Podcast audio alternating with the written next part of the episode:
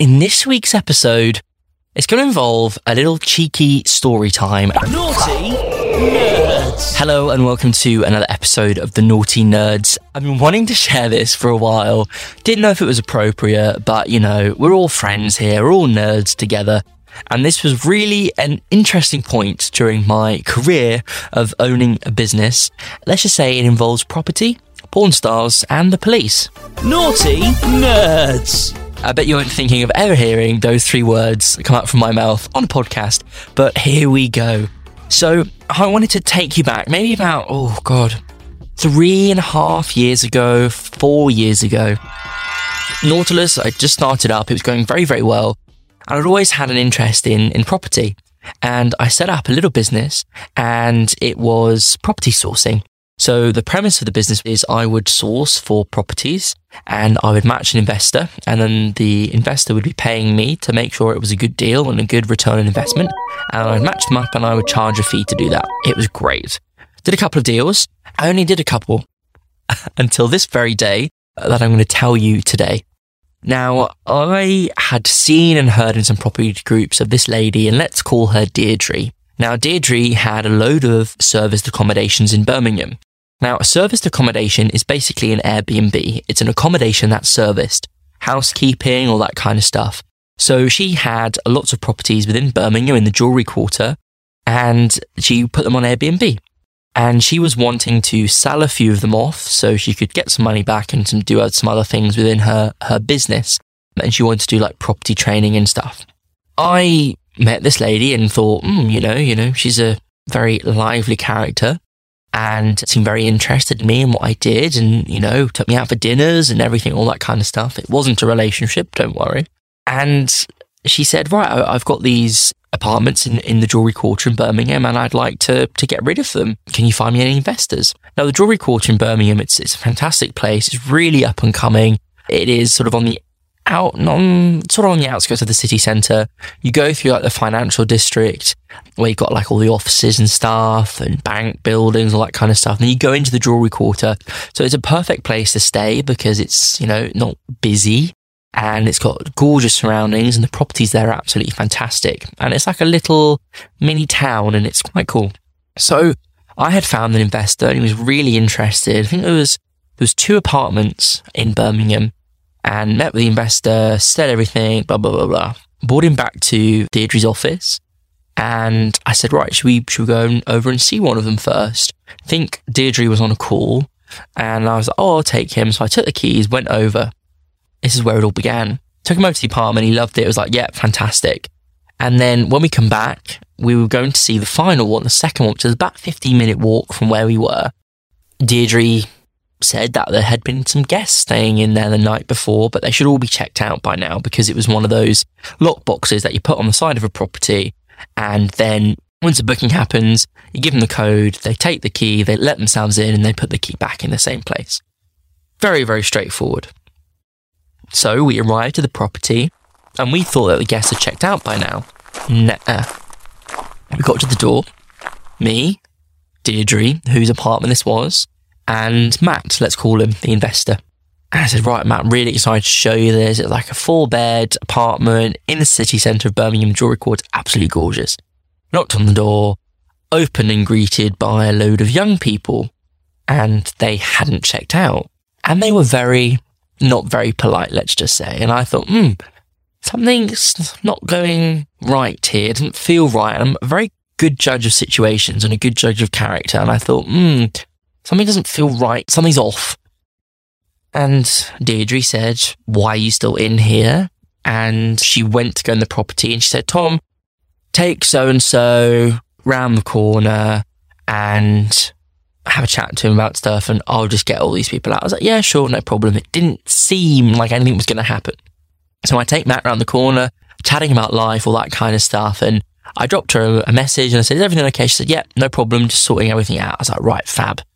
I will take Matt round the corner to a pub, have a drink, and uh, let me know when it's all sorted.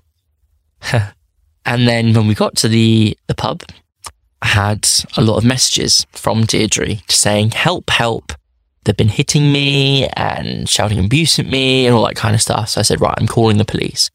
So I went back to the apartment with Matt, called the police, and at that point, they had opened the door and she was still in there, but people had come out.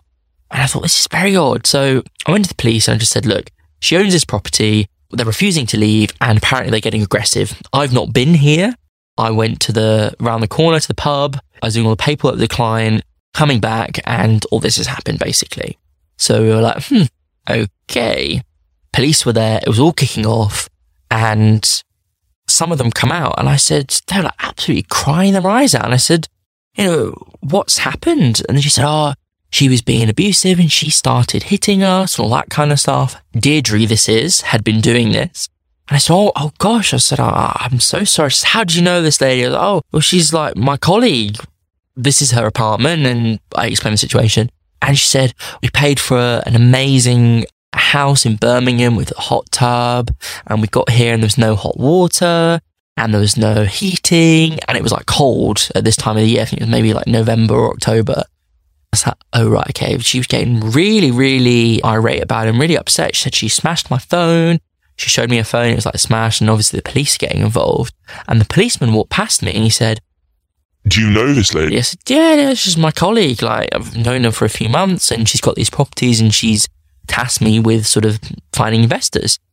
Oh, she's known to us. And I said, Oh, right. okay. And that was the first red flag for me.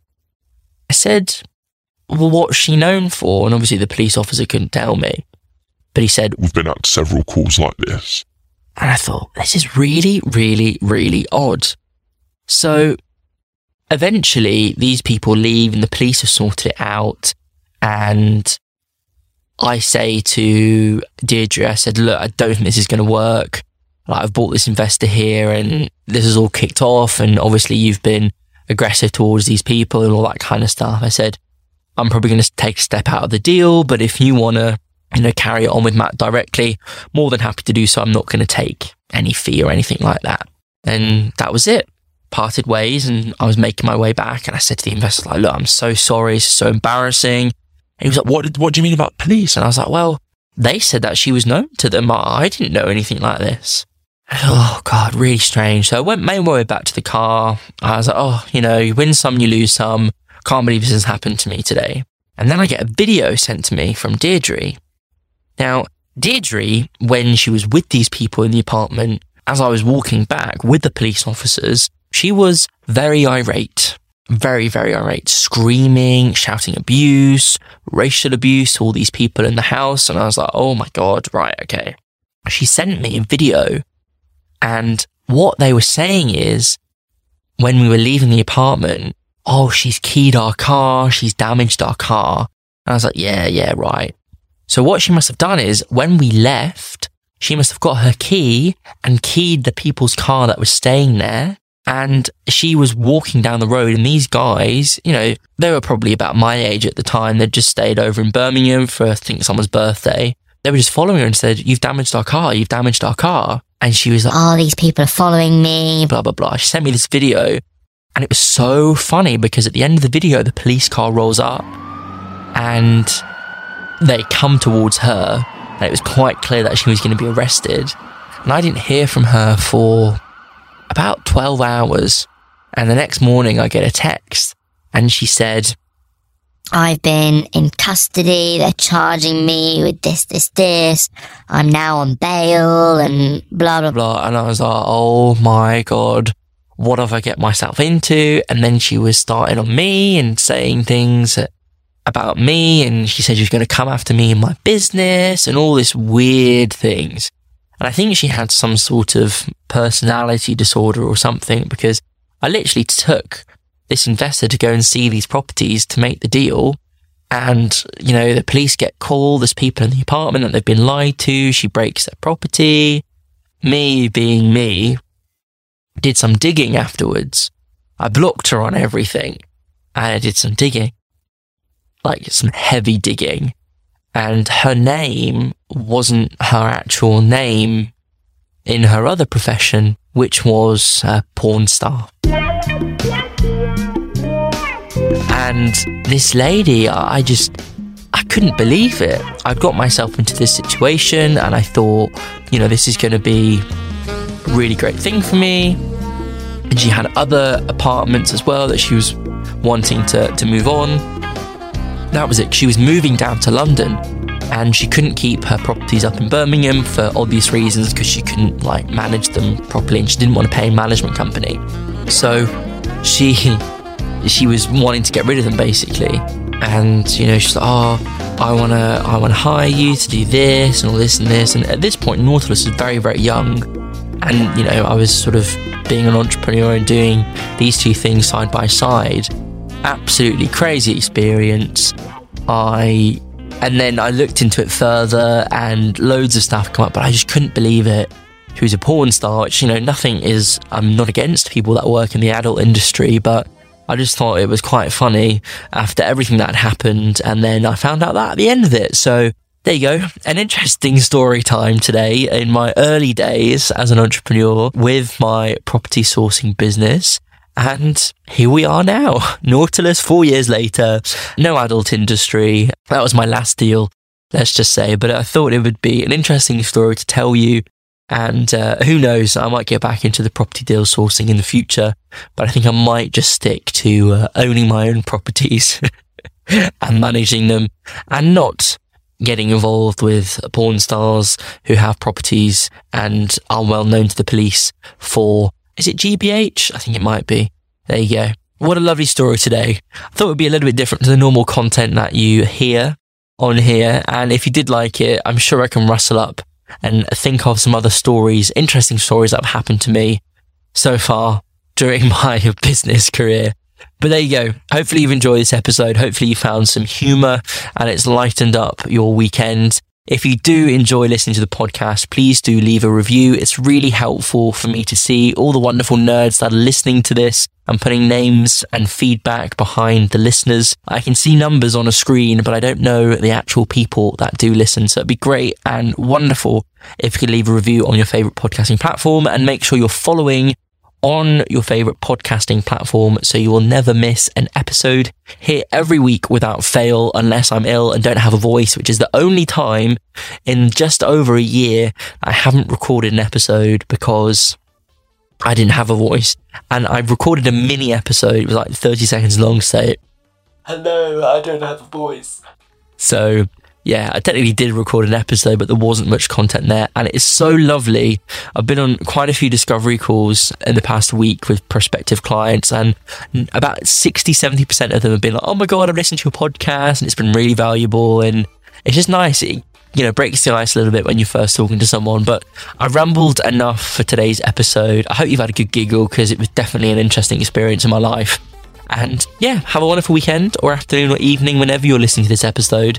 Stay awesome, stay safe, but most importantly, stay nerdy. Nauti Nerds.